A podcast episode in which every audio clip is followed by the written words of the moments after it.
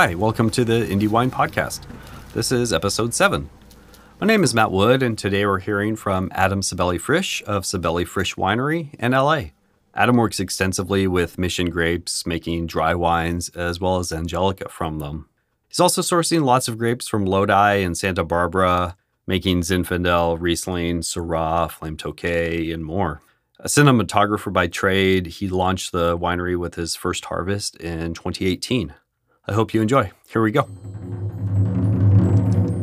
I've always been a film kid, you know, film geek. So it was a that was my dream to become a cinematographer when I was young, and I I kind of did that. So it's good. Yeah. How did you get started in the wine business? Well, one of the perks of the cinematography career, uh, especially when you do commercials, is that you get to travel the world a little bit to shoot commercials, and you get taken to really nice restaurants on someone else's dime, uh, mm-hmm. and uh, where you drink nice wines. And so I, I, was pretty early on. I was introduced to wine not only in the career. My my grandfather was also very very into wine. So uh, I've always been interested in wine, and eventually. Uh, I started home winemaking, and that led to starting the winery. You know, uh, this will be my sixth harvest now, so five, about five years ago. What type of grapes were you working with for your home winemaking? Well, it was very rudimentary. I used to buy like table grapes and just uh, grapes from local places around here, little farm um, markets and stuff like that. So it was not uh, some of them I didn't even know what they are, you know. Mm-hmm. And I still have some of that wine, and it's probably terrible. I haven't opened it in a while, but uh, yeah. so uh, 2018 was that your first harvest? Yeah, it was the first vintage, and I kind of told my wife that I think I want to do this in I think maybe May, and I incorporated I think in June, and by you know August or September I was already on my first uh, harvest to pick, so that was pretty fast. But I, when I do, I tend to be like that. I tend to make my mind up pretty fast, and then I just go for things and. And then I did way too much uh, grapes that first year because you kind of what always happens is you you're like a kid in a candy shop. It's so new, it's so fun, so you buy way too much grapes, yeah. and then had to realize, oh, I gotta sell all this and try to, you know, nobody knows me and my brand, so that was. but anyway, did you plan to start with Mission and other kind of underappreciated grapes from the start, or did you have your eyes set on something different when you were first getting going? No, it was uh, so. I'll try to make this as brief as I can, but I, I, got very much into like natural wine in about 2015, mm-hmm. and that also coincided with my home winemaking and natural ferments and all that stuff. And I thought it'd be so cool to make um, wines from Native American grapes, you know, because there's a whole strand that's kind of developed parallel here. And so that was the initial idea and then I tried some of those wines have been made from Norton grapes and all these hybrids, and, and none of them really, uh, you know, were that good, in my opinion. So I thought, you know what, here I am, a new winemaker. Nobody knows me with a grape that nobody's heard of. It's just maybe a bridge too far. So then I came back to what is the oldest Vitis vinifera grape here in the New World? And that's, of course, his Mission. So then I got obsessed with Mission. and But Mission was, you know, very, very scarce.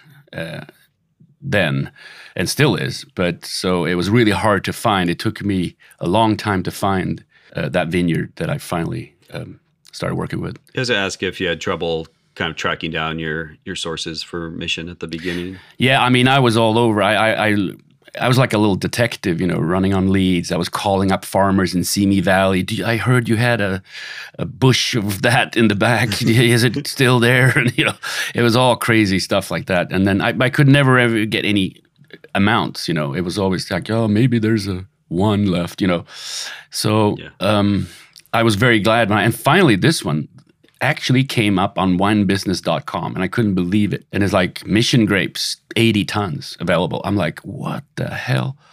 And I remember I was so nervous, like he was going to sell it to someone else. I didn't know that nobody at that time, 2018, nobody really were that into them. Um, that's kind of come a little bit later now. But anyways, I was like, you have to promise me you reserve at least four tons for me. He's like, don't worry, it's not going to sell out. and it was at uh, Summers uh, Vineyard. Correct. Yes. yeah, that's a really cool vineyard. You're still working with that fruit. Still working with that fruit, and it makes I think makes amazing um, missions. I've had missions from quite a few other places, and I think Sommers is the one of the best. There is one in Santa Barbara uh, County that is amazing. Rusack. I don't know if you've heard them. Okay.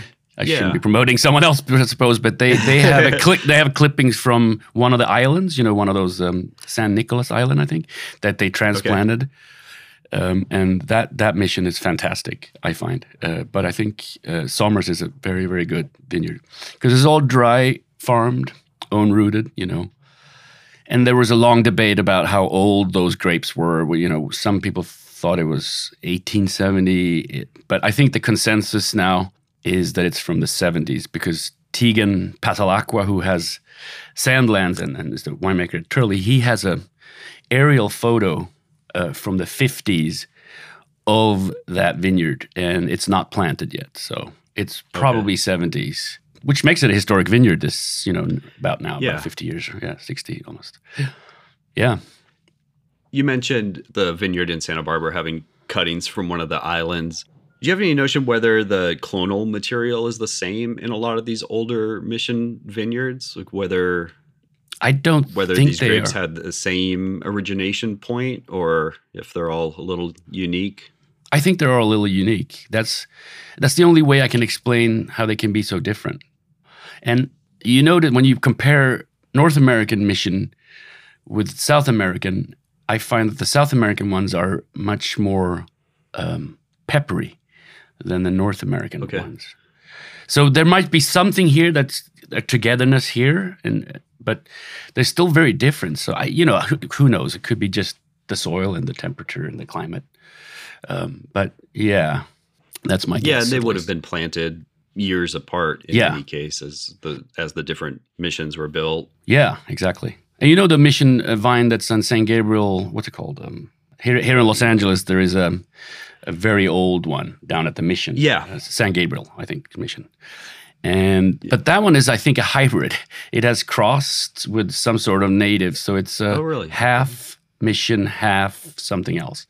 Very, very interesting. And that that thing is, I mean, two hundred years old plus. You know. And you make um, you make a couple different missions from that Summers Vineyard. What's the difference in how you treat the wines? I think you have the La Malinche and then the the Hernan, Yeah. right? Or the, the La Malinche may not e- exist in that name anymore, I suppose. Right. I had to stop using that name, unfortunately. But um, uh, yeah, so the Hernan was always to pick a little bit later, uh, maybe two. I mean, uh, on average, it's been about two, three to four weeks later, and then have a bigger oak profiling on them, a little more new oak and a little more longer élevage, and they've been pretty pretty different. I mean, in all fairness, I, I only did it the first in 2019 and 2020.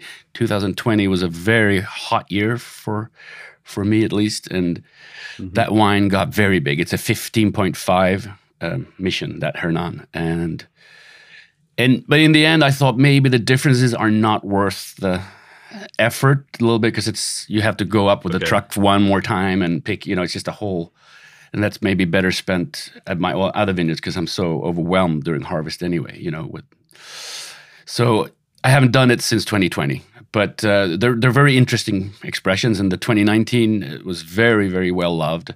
Uh, the 2020 is just coming out to customers now, so we'll see if they like it. It's pretty big, yeah. So we'll see if it, people like it. Do you tend to treat your missions differently in the winery than some other wineries? You think? Um, I don't think so. I, I kind of lucked upon this way of doing it. I think it just turned out that it was pretty good the first year I made it.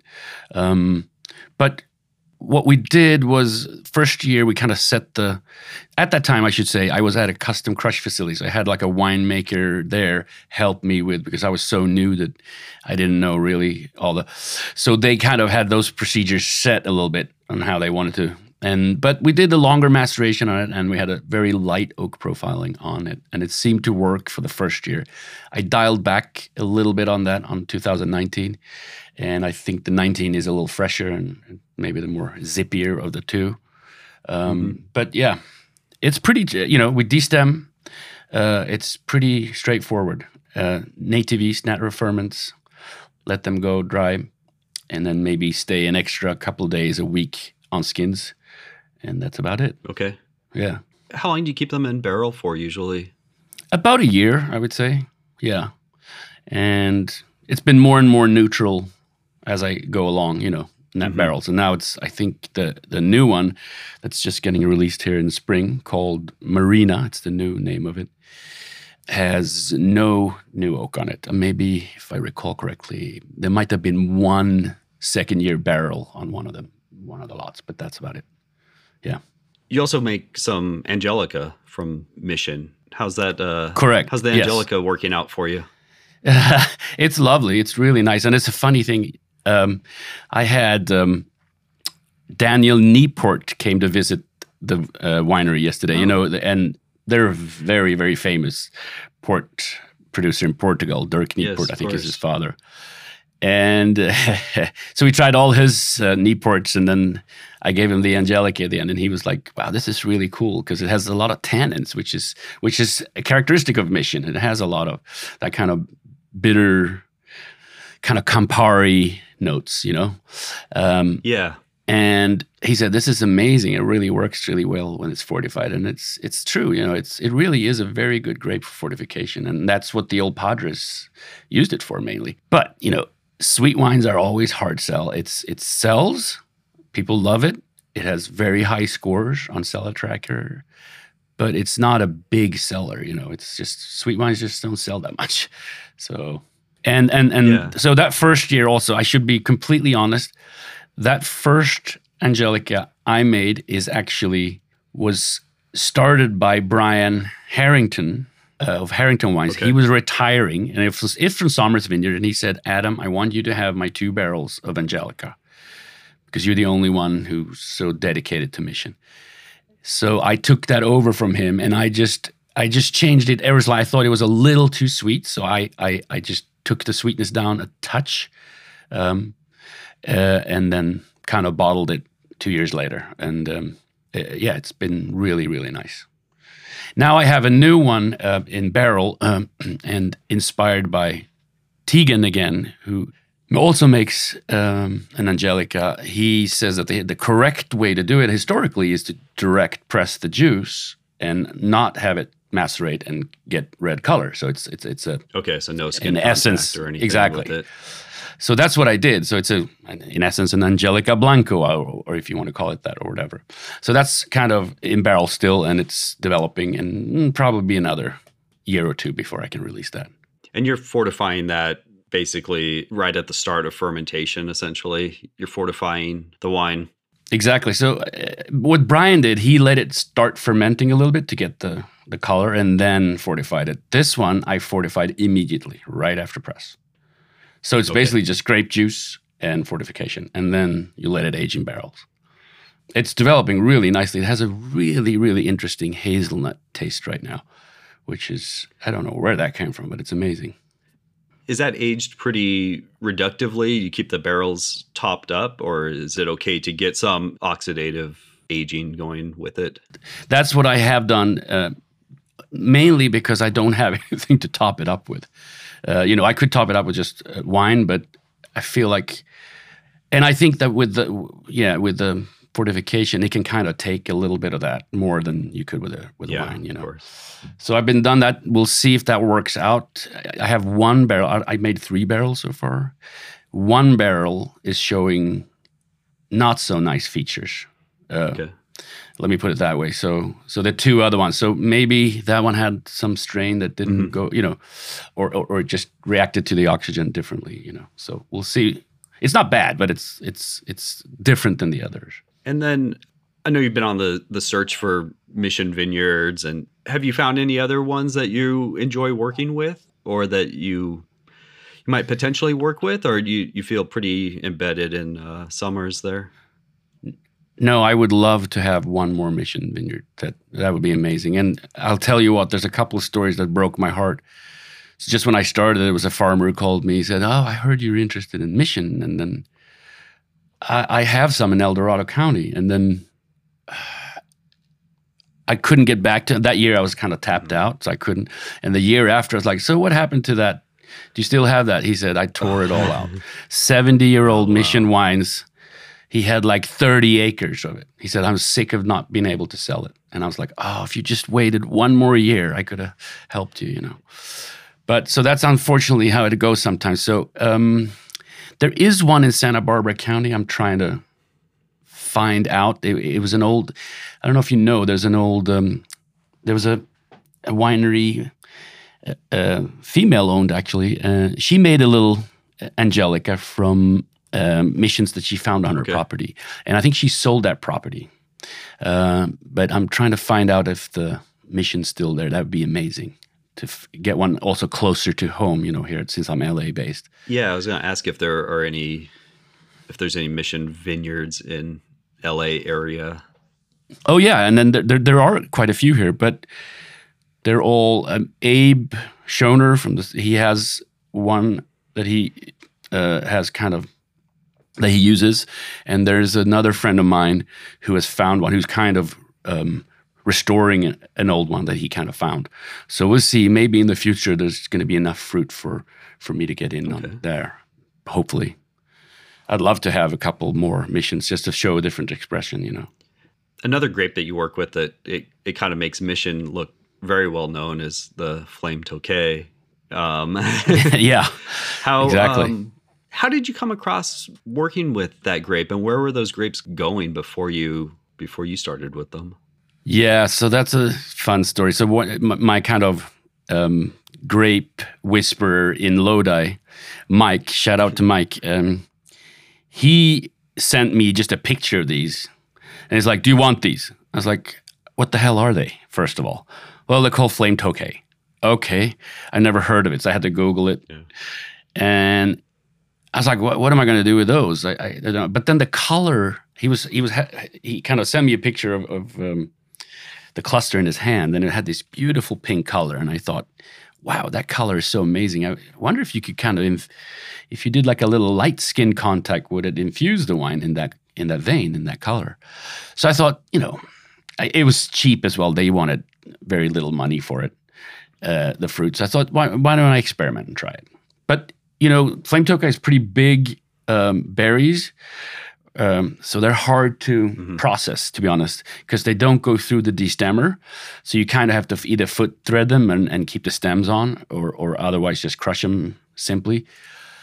So they were, they kind of threw a wrench in the winery machinery, you know, when they first came in, and then I didn't wasn't quite sure how to vinify them. Means I had them. I think it was four months on the skin for the first year. Oh wow, okay, so real extended maceration on those. Right. And when I tasted it, you know, throughout, I was like, man, I've gone too far with this. But after you, you know, we pressed it and then it sat for another year or whatever it was, it turned out to be beautiful, actually. It's just the perfect. And I've had less maceration since then because it just hasn't been practical to do so. They're about a month now. But I'm, I think this year I'm going to go back to that little slightly longer one that I had the first year because there's something about also when they've aged. When I when you t- try the 2018 now, it's it's actually really really nice. Nice, yeah, it's such a unique wine. Yeah. You've been working with a different vineyard for the the flame recently, or is it the same same source? No, that's a good point. Uh, so the first year I took from a small homestead. It's not really a vineyard. Uh, called uh, Chandler Vineyards. It's, it's this woman called Chandler. She owns a, has an old property there, and the west side of Lodi. Uh, Lodi, sorry. and then it became quite. Let's just say that that farming wasn't li- kind of. It was a little bit hit and miss, so it was hard to kind of pick that vineyard. Uh, a lot of bunch rot, a lot of problems. Um, so I, I was looking for another one, and then I found a little bit more from the Perlegos brother, the same people who own um, uh, the Stampede Vineyard, where I take Yeah. Zinfandel, and you know, very nice, great people, great farmers. Um, but I finally found one. Uh, a gentleman, he'd let it fallow for a few Okay. years, and he said he just wanted someone to farm it. So I kind of took it over and, and started farming it. You know, I don't farm because I'm, I'm a city boy, but I have you know, Mike helped me farm it for me, you know, because he knows what he's doing. uh, but so I took that over, and and and that's been the ma- majority of that wine comes from the Blodgett Okay. Vineyard. It's called, and it's also on the west side of Lodi. Any idea what was happening with those grapes before you stepped in? I guess that one that one was fallow, so a lot of them it seems like were just just kind of rotting on the, the vine, basically. Totally, Uh, and they or they went into like Gallo blends for you know two hundred dollars a ton. You know, just absolutely in in the mix with everything else. That's, but you know, there's very little left. You know, um, there's a and most of the farmers, even though they keep everything else up in the vineyard, like um, for instance, the Zinfandel I take from Lachlan Vineyard, he had five acres uh, of flame tokay and he just let it fallow in the middle of the vineyard because it was just not worth his you know farming efforts basically. It's just really sad. And now they're too far gone. You can't really bring them back. You have to replant. Yeah, it's sad for a, a grape that was so so important to Lodi for a long time back in the day. yeah. It's like the Lodi Exactly. grape. yeah you drive through the town and everything's like the flame this the tokay that and you know.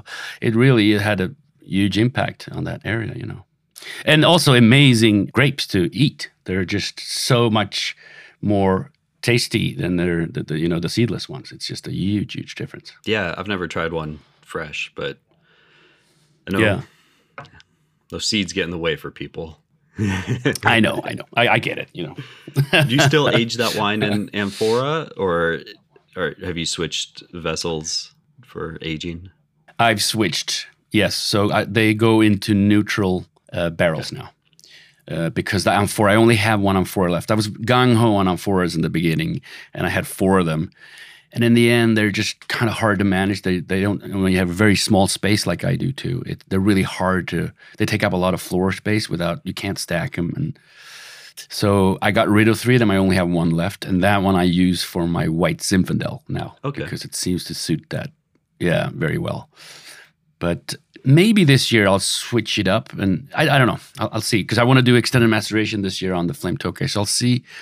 I might just do it in a tank, but we'll we'll see how that goes. You've been working with Zinfandel. It, it seems like you've been kind of adding some more zins to your your winery every year. Um, yeah, exactly. What is it that you're Yeah. liking about Zinfandel? Well, I've always enjoyed Zinfandel, and that was kind of my first discoveries of American wine in the Sweden, because I'm originally from Sweden, was those kind of uh, easy drink. This is the early '90s, you know, Turning Leaf, Fetzer, Zinfandels that kind of came in then, and uh, we were always kind of amazed at how ready to drink they were and how welcoming and sunshiny they were. So I've always been intrigued by it. Uh, in the beginning, I didn't. I, I suppose I had a revel. I just didn't see what the companies or the wineries kind of focus should be. And now I've come to the conclusion after these years that it should be American heritage varieties. So that's kind of the focus. So Mission, Zin, Riesling perhaps doesn't quite fit in that, but you know Riesling has been planted in California in huge numbers since the 1800s. you Used to know be very popular. one of the biggest white grapes mm-hmm. ever here. Yeah, so I think it fits. Um, so that's the fo- so so that's kind of what it is. I, I I love I love Zinfandel. I love also that it's a little bit of an underdog. You know, you go to a restaurant and that takes great pride in their wine list, and you might find one or two Zinfandels and pages and pages of the other stuff. So it's been looked down upon a little bit, I think, by sommeliers and and also, you know, I sell a lot to Europe, and they love Zinfandel because, like, they don't want to come to America to buy Syrah. Yeah. you know, it's not or Cab necessarily. A little bit of Cab, they they'll buy that, but you know, like Zinfandel for them is really interesting, and we should be proud of the history of Zinfandel here, especially here in California. You know, it's an amazing grape. And so, besides the the Stampede Vineyard in Lodi, what other vineyards are you you working with? Which the Stampede people are making great wines from from that vineyard right now. It's yeah, really it's a great site. some really great ones coming from there. Great site. Yeah, you probably have had the my friends at Maitre de Chai. Have you had theirs? I have, yeah. very good and like lots of good producers out there yeah i do so the the same growers the perlegos brothers they also ha- they have a couple of other ones but they have another one um, very old i think it's planted in the th- early 30s Okay. Uh, it's called cherry house So I did that first year this year, and it's turning out amazing, you know, and very, very different from Stampede. Yeah. even though they're only a couple of miles apart, you know. So that's really interesting. I also take from uh, Lachlan Vineyard, which is in the tiny sub AVA called Jahant okay. in Lodi. So that one I released first one in 2020. Uh, I did a, a white Zinfandel of that in 21, which gets released now, and and this year I did red again. So um, yeah, it's good. It has a uh, a fresh kind of note. They're all kind of. Fr- I, I tend to make Zinfandel in a fresh way, you know, or that sounded like I was full of myself there, but you know what I mean. Like yeah, I it's a little lighter, fresher and try to style. retain acidity. Yeah, exactly, and not do too much oaking on them. Although I have to admit that Zinfandel sometimes really. I, there's something about American oak and Zinfandel I think works very, very well if you're very subtle with it. You know, they're just meant for each other somehow. Yeah, I feel like you're not necessarily afraid of oak. I don't think I've had one of your wines that was over oaked, but it, it doesn't seem like you're. It Oh, I- I have like over-oaked you're a couple of wines. necessarily afraid of some some oak influence in them. Yeah, no, I, I- I'm not. I go back and forth. I, you know, I really like the freshness of no oak. You know, but at the same time, sometimes I feel like there's something magical that happens if you have a little bit of oak and you have the patience to wait a little bit. There's something happens like five years down the line. Like my first Syrah from 2019, I totally over oaked. I thought on release. And now, four years later, it is in a very sweet spot.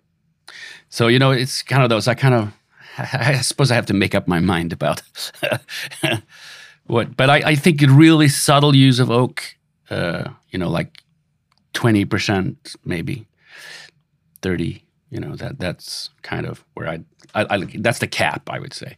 And then, or, or no oak. Is it a tough line to ride as a new winery, making a wine that you think is best in four or five years, while also kind of needing to sell them and get that Yeah. next vintage going? It must be kind of a Yeah. balancing act that you have to ride there. It is. It's really hard, you know. And you know, uh, 2020 was such a tough harvest. You know, I, it was just crazy how much the hours and very tolling. So in 2021, I decided I'm, I'm just going to kind of concentrate on whites because they are quicker to the market. Uh, but then I, you know, immediately regretted that and missed the reds. So now I'm back to normal. but yeah, but whites are quicker to kind of recoup your costs on, and and reds can be tricky. You know, some of them need more time. You know, most of my wines they age for about a year, and then I release them 15 months down the line, and that seems to work. But there are certainly a few of them, like the Syrah, I would love to be able to sit on longer. It just develops very nicely, but yeah, the reality is you can't always.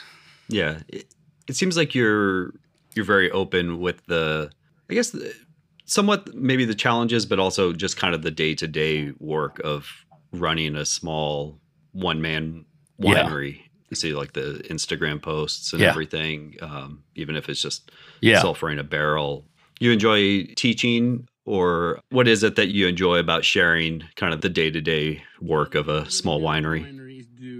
Topping up the barrels because, as you know, uh, they evaporate quite heavily. Actually, I was there yesterday and did the top up on some of the white wines in barrels, and some of the barrels needed two to three bottles, full bottles of wine, basically, to bring them back up to full level, and that's over after only a month, you know, and speaking of time, you know, uh, I tend to top up each month. I think some wineries do it every second week or every third week. You know, it, it, it depends on on your. Well, I think it's style.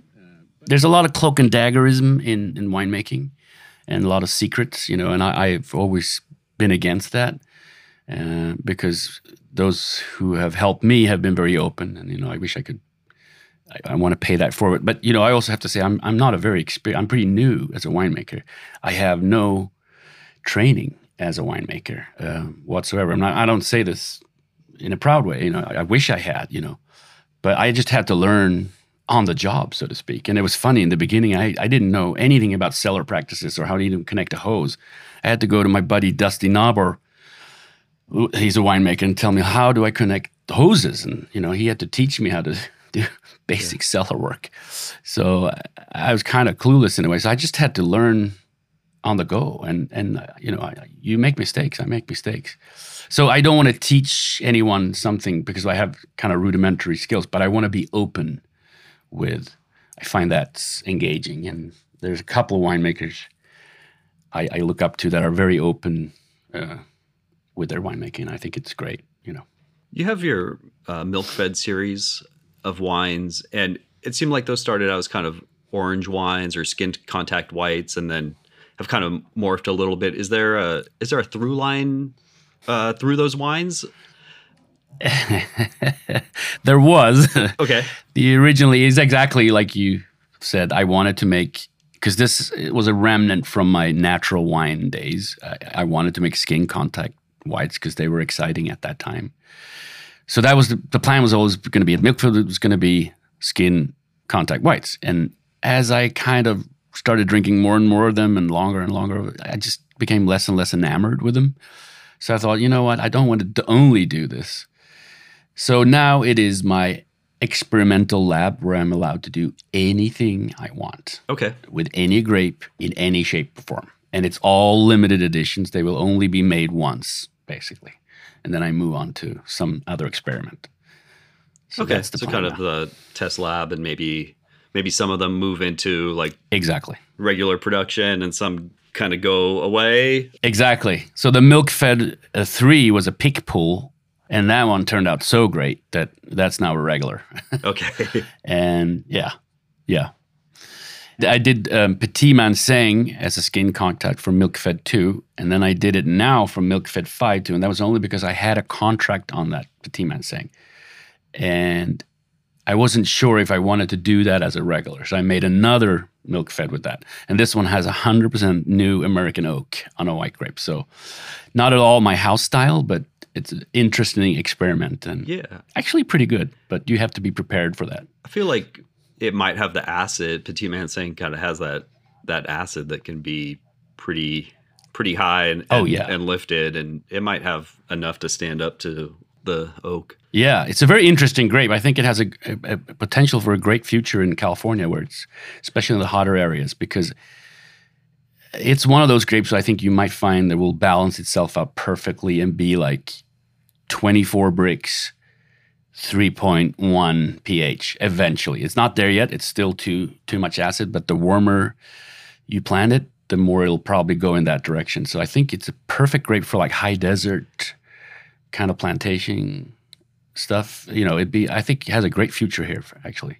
And I think what's his name, Tablas Creek, have experimented with. it. I think they uh, planted some.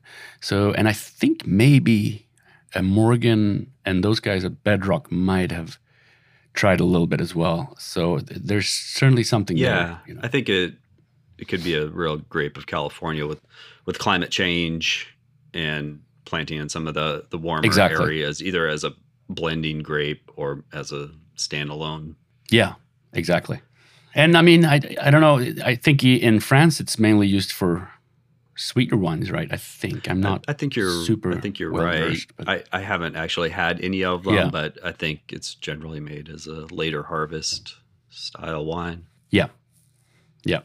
Any other misunderstood grapes that you kind of have your your eyes on or that you are on the lookout for? And if you don't want to say, that's okay. Also. No, and- if you don't want to give away what you're looking for. I have a few. I have a few tricksters up my sleeve. I think um, for the milk fed series, you know, where I can experiment. hmm Uh, so there, there's a couple there that I'm really interested in in trying. But in general, I think um, the focus of Sabelli Frisch now is to be a little bit more consistent and with the American heritage varieties, and kind of concentrate on um, those, you know, and not do too much. I, I, I was a little bit like a kid in a candy shop in the mm-hmm. beginning, you know, and I had I just took too many different things, and some of them are charming, but they don't really they're hard to deal with or hard to sell. You know, it's like the Tinta Cão, for instance, was an interesting experiment, but it's I don't think America's ready for Portuguese varieties quite yet. Yeah, it was a good it was a good wine, and I think they grow grapes pretty well at that Tamayo vineyard. But um, I know it's changed hands, and Yeah. And Alicante as well. I had to kind of I did Alicante for three vintages, and um, the first one is really nice, but it's it's it's also a special type of wine. It has a very particular kind of flavor profile, and some people love it. Some people, it's just not. It's just hard to market, you know. you seem real comfortable in the Lodi area. What is it that you've that you've enjoyed about working in Lodi? Well, what's great about Lodi is because it hasn't been ravaged by, you know, Wall Street types basically yet, who buy trophy estates and drive up the prices on everything and or tear everything out and plant stuff that they can sell. It has a lot of history, you know, and I love all that. And it's a real farming community. It's like, you know, until Guantonios moved into town in Lodi, you couldn't even get a decent restaurant in the place. It was just, you know, it was very kind of charmingly stuck in its time in a way. And I know a lot of people there now. Uh, they know me, so it's just easy. I get tips about fruit. Hey, there's this old vineyard here. Are you interested? And I get that before others, you know, normally do, perhaps because Yeah. they know me by now. So it's just fall lends itself naturally to kind of lean a little bit into Lodi. And you know, it's also a good spot for the pricing of the fruit is uh, you know a little bit less there than it is like in you know especially Napa of course but even in other areas around there. So that helps as well. And if you can elevate Lodi and we should because I think it's the best one of the best growing areas in in California you know uh, especially for Zinfandel. I think Zinfandel there is amazing. And it just be it, it's been vinified perhaps not correctly and a little bit too big in style but they are some amazing historic um, vineyards there and i think the future will show that zinfandel from and, and other grapes too from lodi will really stand up but I also am taking a little bit more from Santa Barbara County, even though it's about four times more expensive to get the fruit there. It just makes my life a little bit easier because Santa Barbara is a two-hour drive rather Yeah. a six seven hour drive with the trailer so so yeah i've increased that part of it a little bit but i'm dedicated to lodi for sure Your Riesling's coming from Santa Barbara area, is that right? yeah so i did four rieslings Oh, this okay. year um, All from all from Santa Barbara area? two from santa barbara county or santa ynez uh, um, one from salinas Okay. Yep. And then one from Lodi. And the interesting part is that the Lodi one is probably the least you'd think like a Lodi Riesling would be, oh, you know, right. That's you know, maybe a little flabby and lacking acid. Not not at all. It's just exact opposite. Okay. It's probably the most racy of the four. Very good. Yeah, in, in acid, which is amazing. And I released one last year too. That was from Lodi. It's called Bund.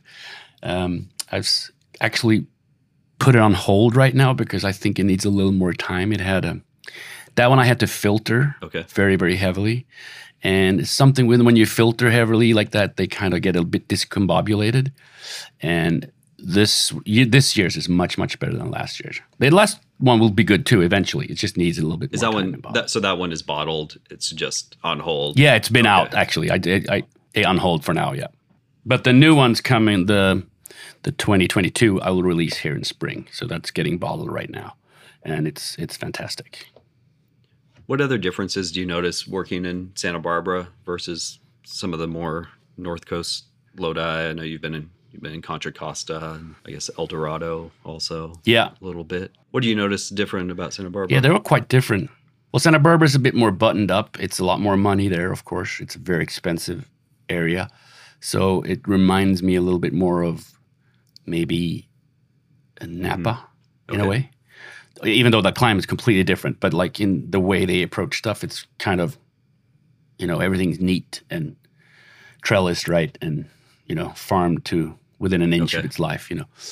And so that's kind of nice because it's uh, Lodi's a little more older, a little more sprawly, a little more It's a little more know. wild. a little more wild. And then you go up to El Dorado and those places, and it's it can be pretty wild, you know, up there, uh, Amador. And um, I haven't taken anything from Amador, but I took from El Dorado for a bit. I suppose Paso Robles is a little bit like Santa Barbara. It's a little much warmer, but they're also pretty buttoned up there. You know, it's kind of got that. You're a cinematographer by trade. Do you think that does that influence your winemaking in any way, or does it scratch like a different creative itch? Yeah, I mean, I was, I've, I've actually been thinking about that. If they have any touching points, I don't think they have great touching points. But what I can say is that you know all those years spent shooting commercials and being close to ad people and creative ideas is that I kind of have maybe a little bit easier to m- understand marketing, mm-hmm. perhaps. And I kind of knew from early on that I had to be personable with my wine brand. Otherwise, because there's so many corporate wine brands, you know, that just have an Instagram account and they sh- shoot the rosé yeah. bottle against the sunset or the vineyard and they say it's rosé mm-hmm, friday mm-hmm. or, or, something like that. And i just knew that's not you you just can't communicate that way you know? So that was very early on I, I, I realized that and that seemed to work. Now i'm a little too scruffy sometimes. I wish i could polish take some of the polish i do in in commercials and bring it to my but the reality is it's just me you know? I don't have an assistant running around a camera shooting me you know? But so i just have to do selfie stuff but hopefully I can maybe elevate that a little bit in the future. Yeah. So that's the only thing that informs it, I think. I think your brand launched though as a pretty fully formed with the the packaging, the bottles, the, the label. It's all it's all pretty elegant and really put together. Yeah. So thank you. You must have picked up. Thank you. Yes. Something along the way.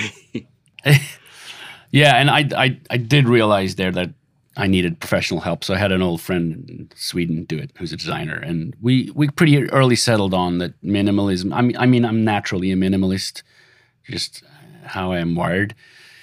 But you know, we didn't want to play on any of this ancestral or history stuff. We wanted to be clean, modern, and so that's what we did. And we settled on that kind of embossed look. Mm-hmm which people complain about sometimes. I can't oh, read right. the label. I can see okay. what the brand is, but yeah. but yeah. Um, one thing I meant to ask you when we were talking about mission is, what do you feel like the aging curve of mission is, or or your missions more specifically? How well do you think they they can go out for? I don't. I, that's a very good question, and I'm still not sure. You know, it has a son of, kind of a tannic backbone that would suggest it could age. Uh, but what it sometimes lacks is a little bit of acid. The grape itself is not a very high acid grape. So that would kind of speak against it. And it also has a, but it, yeah, it has a lot of fruit forwardness, you know, initially, like a lot of strawberry notes that might also fade into something interesting. So I think it's 70% for it can age well, 30% okay. against. About. Uh, but I think, you know, the 2018, the first year now, people are saying is is is pretty good still. So it's at least it's lasted five years, you know. So that's good. Yeah, I feel like there's um I think there's aging potential. It just hasn't been that long since people have really been treating mission as a serious grape. Right, exactly.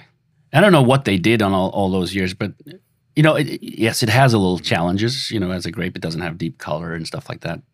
But it, for it to warrant all the hate it used to get in, you know, wine press and also old wine books, I, I don't understand what they did to be honest, because it's not that. It, it doesn't. It's not that bad, you know. Even if you really screw it up. Do you think it was a crop uh, load issue? Maybe? I don't know. Like o- overcropping or could have been. Could be, but the funny thing at Sommers is, is by all, uh, you know, measures uh, an overcropping vineyard. It is. Okay. Those vines are eight feet tall and they're just huge and they produce tons of fruit. And you know they do thin them a little bit, but it's still crazy, and it still still manages, you know, to make interesting wines. So I'm not sure I'm not sure. It is a very sturdy, high cropping grape, and that's obviously the reason the conquistadors brought it with them. They knew something. They knew it would have stand a good chance to survive in the New World because it is sturdy. You know, it's just a it's a tough little grape, you know. And the bunches are also so thin, right? So lots of air move through them. They don't get bunch rot and stuff. So they're they're kind of disease proof in a way too, in many ways. So they they were onto something. They were smarter than we Yeah. think. Those old Yeah, it's planted in a few different climates and a few different areas in California. So to say that it doesn't make good wine from any of those is kind of a wild statement. Yeah. I would love to see it planted up north though, where really cold climate to see what how it would do. But I mean nobody's gonna plant it in Sonoma. It's just too expensive, you know. Uh, or up there. But you could maybe go up to like Humboldt County or, you know, something like that and try to you know, that'd be something to experiment with. Yeah, the one day. missions didn't make it up that far in California. They No. they stopped before they got up there. I wonder if they'd retain a bit more acid uh, up there, maybe. That'd be interesting. Yeah, maybe an experiment to do. Yeah, see if you can find somebody Buy to some land. find somebody to put Yeah. some some cuttings in. Exactly. I should also mention that I, I, I am expanding my Syrah a little bit. Uh, and the Syrah does not fit at all with the American heritage tradition. It's just that I happen to love Syrah very much. So it's a little bit of an indulgence. But I think what's going to happen is because I take one one of the Syrah, or the only Syrah I make, I take from Lodi, and it's from really old vines. They're planted in 1964 Okay. bone rooted. So very interesting little vineyard smuggled in, Is that the Harris uh, Harris Syrah? Yeah. Okay. and they were smuggled in from Australia cuttings. So there was actually Shiraz, I suppose. so, but um, I think I'll break that out into a little sub brand. That's the plan now Okay. for the Syrah, kind of not to contaminate the American heritage idea. So, so they'll be not they'll be under Sabelli Frisch, but they'll be like a milk fed. You know, like, and I'll I'll just do like Syrahs in that little one or two Syrahs in that little special Okay. side side milk fed. I haven't decided what to call yet, but uh, I'm working on it. What is it that you like about Syrah? What's the thing that grabs you with it? what I love about Syrah is that you can vinify it at you can pick it at 18 Brix and it can excel, or you can pick it at 27 Brix and it can excel. It's just it has the biggest range of any grape. It just excels in all of those in the whole range. And I don't know any other grape that can do that. And also that kind of stem inclusion, whole clustery world is so enticing on Syrah, on, on, on the lower alcohol level, you know, style. It's just very, very crushable and juicy and also food friendly and ageable. You know, it's like it's the perfect kind of sweet spot. So uh, that's really, really nice. And I also think Syrah is kind of a little bit, you know, I mean, it has got a little bit more recognition over the years here now, but uh, I think it goes in waves, right? It, it becomes popular and then it kind of goes Yeah. away. And It definitely fluctuates. I think it's on the upswing a little bit now. Yeah, I think, but uh, it it should be on everyone's table. I think. Do you use whole cluster in the Syrah that you currently make? No, I don't, and uh, now I've kind of established the style for that wine, so I think I'll. I, I, I did a little bit, like maybe like ten percent last year, so I, I might increase that a little bit, but I don't want to change the style completely on that one. But for the new one, I think I will do that because there's something very charming about that style. Where do you tend to come up with the names for your wines? So most of them are named after cinematographers Okay. that I admired. But they can also just be a cool name. So Lanterna is, I think, for instance, for the flame tokay, it's called Lanterna. Lanterna is a Swedish word for a, a lantern, but I think it's actually a borrowed word from the Latin language. So it just seemed to be right for that Yeah. color, you know. Yeah, beautiful color. And um, yeah, and like the Tinta Cão was Lusíadas is like their Portuguese national anthem, like one of those historic anthems uh, or themes, and they call it or or like a poem or something, you know. So and I thought Lucy, I read that and I was like, oh, that's just a great name. I got to use that. But most of the wines are named after cinematographers. So the f- Gordon W, which was my first Alicante, that's Gordon Willis, the Godfather cinematographer, brilliant Oscar-winning. And Harris is named after Harris Savides, another famous cinematographer, also dead now, unfortunately. So yeah, stuff like that mainly. Great. Can you let everyone know the the best places to either stay stay up on what Sabelli Frisch is doing and be able to get some of your wines? Yeah, absolutely. So uh, I'm probably best is the Instagram account, Sabelli Frisch, just straight up, no hyphenates. Uh, you can also go to my website, uh, sabelli-frisch.com. And yeah, I've also just recently gotten distribution last year here in California, so you'll be able to catch the wines, I think, um, in, in, more places than they used to be. Uh, so that's fun. Uh, I keep getting, you know, people taking uh, bottle shots of it at the hmm. restaurant here and there. I was like, oh, I did. I had no idea it was in that you know restaurant. Yeah. Are there certain yeah. wines that are in distribution and some that are kind of winery only? Yeah. So they exactly. So the milk fed tend to be so the smaller lots I tend to do just for direct for customers, but the Mission and some of the Riesling and some of them, yeah, are in, in wider distribution. You know, the Mission is seems to be the constant, and Zin. Okay. Almost everyone has taken that one of my distributors, both here and abroad.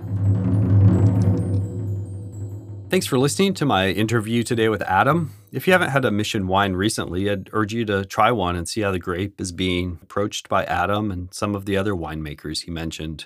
You can follow the podcast on wherever you're listening and also the Instagram at Indie Wine Podcast for updates or email indiewinepodcast at gmail.com. Our next episode will be with Kristie Tacey of Tessier Winery. Kristie's a trained microbiologist who now uses those skills to make minimal intervention Pinot, Mourvedre, Riesling, Rosé, and more from Santa Cruz Mountains, Anderson Valley, El Dorado, Arroyo Seco, and other appellations. Thanks. Have a good one.